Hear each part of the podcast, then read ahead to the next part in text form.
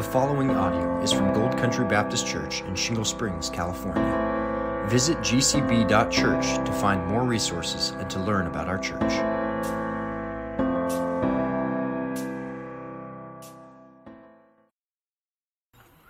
I get very nervous when I have to speak on a microphone, so sorry if I ramble on.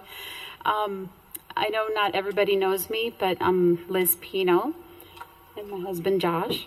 Um, we were both born in Cuba, and my parents were believers, so I was blessed to be raised in a, in a Christian home.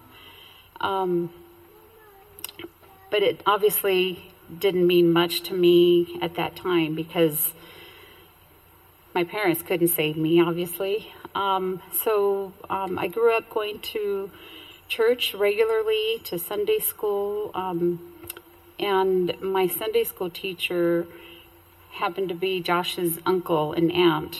Um, so I, I knew them before I met Josh.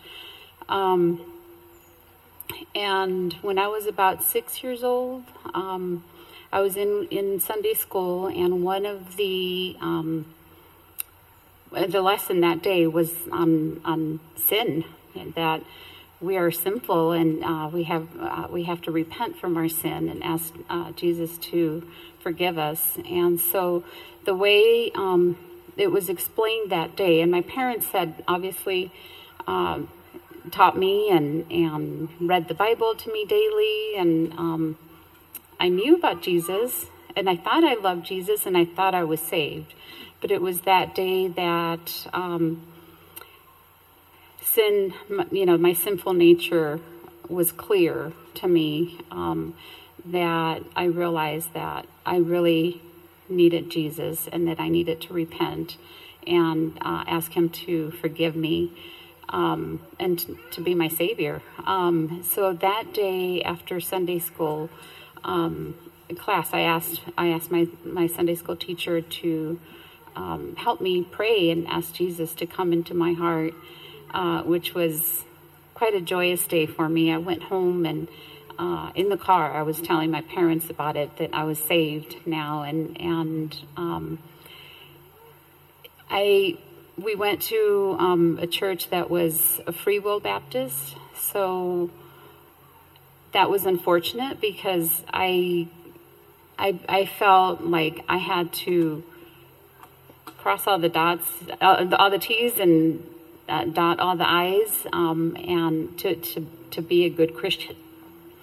And so um, it was all probably more um, just trying to be good, you know, trying to do all the right things and please my parents and please Jesus.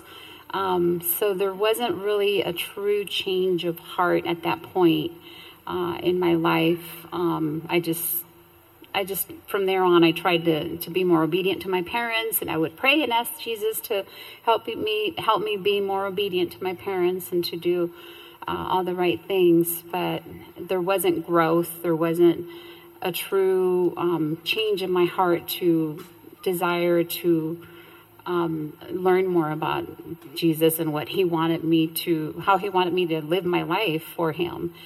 Um, so um, it wasn't until I was 11 years old that I was at um, family camp with our church, and um, they did uh, a revival that night, and um, just the message really moved me, and um, it was when I truly, I think, um, gave my life to Jesus, fully understanding what I needed to do. Um, and so um, we went back, and that's when I asked to be baptized. Um, and it was um, from then on that I did start to see growth, but I still wasn't fully changing my heart um, and growing the way I should have been. Um, it took it took probably several real big trials in my life um, for me to really run to Him and truly understand and believe that He was a real God, that He was all I needed in my life to to live out the life that I was supposed to be living. And um, our our oldest son was having some marital issues, and I I felt I saw myself just falling apart, and not not really having the comfort that only God can give you through your trials.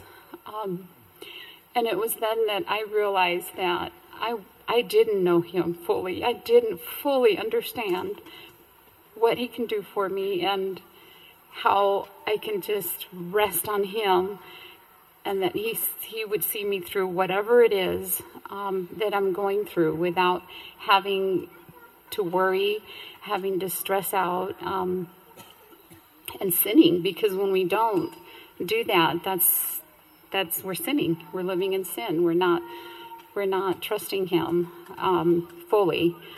Um, so it was it was with that first big trial in my life that I really truly learned to rely on Him, trust Him, give Him everything that I was going through, and finding the peace that only He can give you um, when you give it to Him, and and trust that He is in control and He is going to um, help you through whatever it is that you're going through, regardless of what the end result is.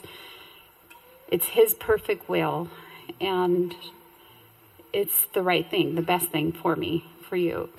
Um, so um, that was after we had gotten married uh, when I when I actually got to that point, and it was from that point on that it was like a turning point in my life to where I truly learned to run to Him as quick as I can. And um, in turn, that's when I really started growing in my faith and um, and just just resting on Him. And and uh, that in turn has helped our marriage. It's helped our entire relationship with others, with Him, and everything.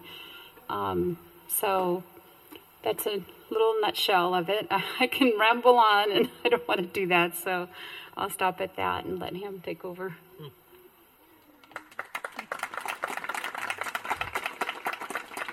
Well, as she said, I am Josh, and um, Mosquito. uh, so yeah, we were born in Cuba. I was born in Cuba, and I. It so happened that I was born right as Castro was trying to show Russia what a great communist he was. And so he was cranking down on, on things in Cuba. My parents had come to Christ um, back in the mid 50s um, as a result of American missionaries that went from Tennessee to Cuba, established a, a seminary. Those seminary graduates started out planting churches. One of the churches that they planted, and it was in the area where my parents lived. Um, prior to that, my parents and, and my grandparents had been visited by the JWs, and for whatever reason, uh, they pushed them back. And when this missionary came by, um, they said, "Ah, this is the truth." Um, so time went on. Um, in the mid '60s is when Castro and the United States came up with a pact that anybody that wanted to leave could leave because a lot of people were leaving, you know, nilly willy, just boats and rafts and whatever they, however they can get out, because the things are really oppressive. My parents applied to come. They they um, and at the time people were given a number to get in line to leave. During this time, in the early 60s to well the 60s up to about 67 68 going to church was not a um, not very easy in Cuba because they would uh, monitor you. If, if you were not deep in with the Communist Party, you were you were observed and, and monitored. So I my going to church at that time was spotty simply because of the logistics of you mm, had to basically hide. You would go to um, meetings of uh, church meetings, if you will, uh, group meetings that were uh, undercover so they, they would not um, interfere. So uh, um, in 67 or so, my parents applied to come, 66, 67. They applied to come, they get accepted, they get a, they get a number, and their number was in the 173,000 and something. Liz's parents had a similar experience. At which point, they took everything my parents had and took my dad to a, a concentration camp for 30 months, two and a half years and they basically took uh, and they had a lot of land uh, that had been inherited back from the Spanish days, and so on and so forth. Anyway, that got uh, taken away. The one thing that I, the good example that I have for my dad, especially, but my parents, was that they never doubted God. They always trusted Him, and they knew that they could endure with with uh, their uh, belief in Christ and that, that, Christ would just see them through it. And so, and he did. Uh, never fails. Um, so we come to the U.S. Um, we go to churches primarily. I grew up in the Glendale, California area, and go to um, start attending church regularly in that area. And through my Sunday school teacher, um, I, she was talking about um, Ephesians 2 8 and 9 that basically, and Nathan touched on it today, the fact that your works, your being good doesn't um, save you. It's, uh, it's Christ dying on the cross, and, and, and basically, um, there's nothing that we can do on our own to save us. Save yourself so it was at that point that um, I accepted Christ and and uh, uh, was later baptized. I think I was 12 or 13 years old, and um, at that point, you know, through my high school years, it was it was I was a good kid. I was um, um n- never got in trouble. I was always with good friends, either Christian friends or friends that were not Christian but were um, you know, just good kids. Um, through my uncle, I meet Liz and we get married in 83. And um, we, pretty soon thereafter, started having kids. And um, our two sons were born eventually. Um, things went on. Like Liz said, one thing that we have learned is that God's sovereignty is what it is, and we can't, you know, it's, it's we can't change His plans. His He's got a plan, one of the things that, if you ever talk to me for any length of time, uh, you'll find that I'm I'm very conservative. I'm just because of my background. That's what I. But uh, that's one area that God has taught me to back off, because you know it's like I want to force something to happen. You know, how can somebody vote for somebody? How can somebody elect? You know, I, I that would the majority of my adult life that has driven me nuts. Um, if you saw today, I had a shirt that said, I, I, I miss Reagan. Well, I really do. Um, the, the fact is that, but God has shown me through time and, and, and growing through Him that, hey, He's in control, not me. He may use my vote or whatever to bring His plan about, but there's nothing that I can do. It's in His plan. You know, Daniel 221, I think it is, says that he appoints kings and gets rid of kings and, you know, uh, so on and so forth. The, the fact is that, you know, I think because of my, uh, what happened with my parents and the background there just instilled in me that, ha, you know, how can stuff like this happen? And we all know uh, that he lets it happen for his purpose. I'll tell you a, bit, a little bit about my work uh, history. I come to the, uh, we moved from California, from, I worked and was a building inspector in the LA County area. I moved to Sacramento. I also was a, did some contract work, some inspe- um, uh, build homes back there. Moved to Sacramento, go work for the city of Sacramento as a building inspector. About three or four years into that, um, I get dragged off to be to work in a specialty unit, more of the quote unquote law enforcement side of the building department and and fire department, to work investigating fires, accidents, explosions, and that kind of stuff. And um, I did that for the following I don't know twelve or thirteen years. Um, I I did it. I managed it.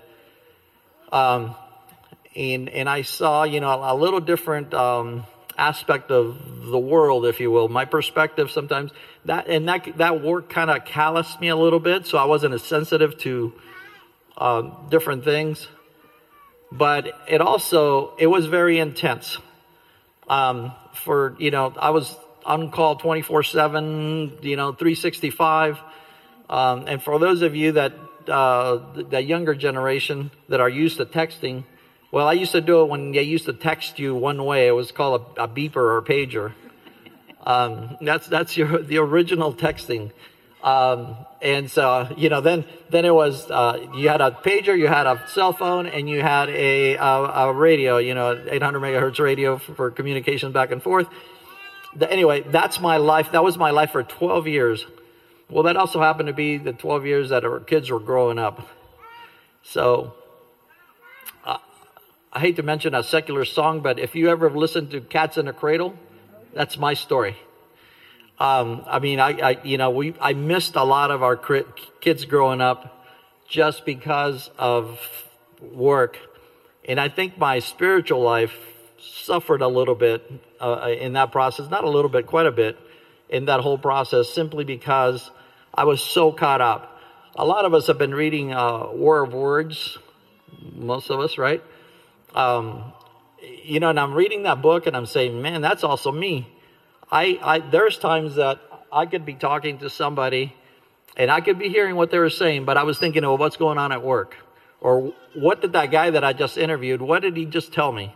And, but yet I'm paying attention, but I wasn't giving you the full attention just because I was so caught up in that it was later in, in life that that um, I you know again I I got out of that. I went back to inspections and uh, so on and so forth, and um, and it, it, it, helped me uh, these uh, you know just get back to real life, I guess you call it, and and subsequently humble pie. Yeah, eat a little humble pie there.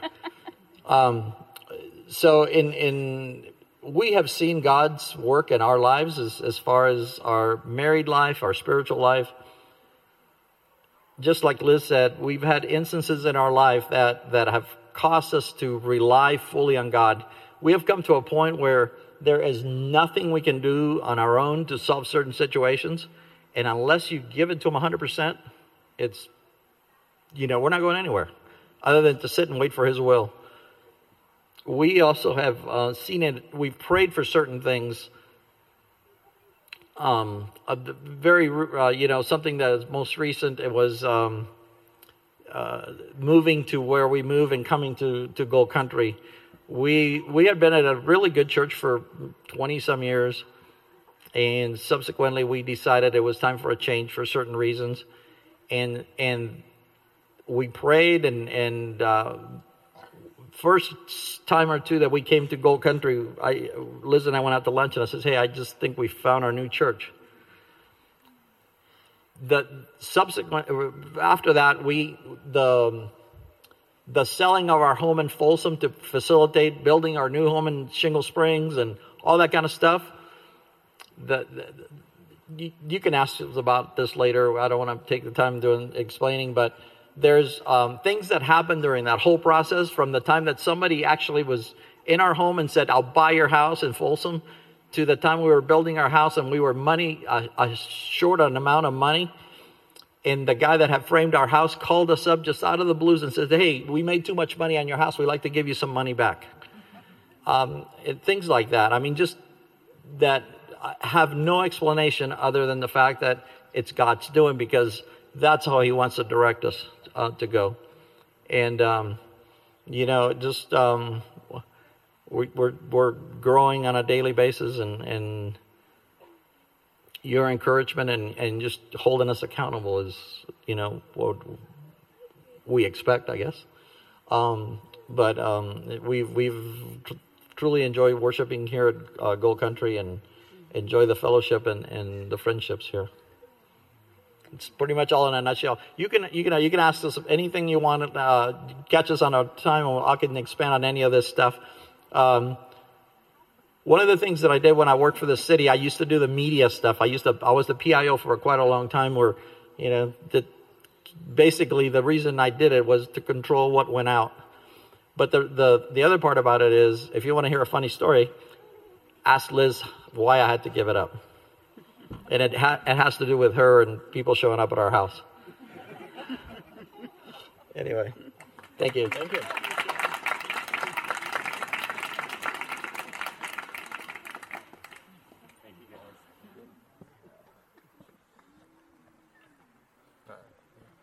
All right. Thank you so much. We're going to close out the evening here with prayer, but this doesn't close out our time of fellowship and, and getting to know each other and even asking questions. But uh, let's let's pray. Thank you, Father, for this evening. We thank you for your grace that is calling people from every tribe and tongue and, and country and island and even communist strongholds and uh, from all around the world, Lord, you are saving and and calling your church and just what an encouragement it is to to hear another testimony of grace and I pray that we would continue that fellowship that's uh, surrounding Christ and, and associated with His grace even this evening. Help us to be gracious in how we speak and and be uh, uh, ultimately bless your name. Amen.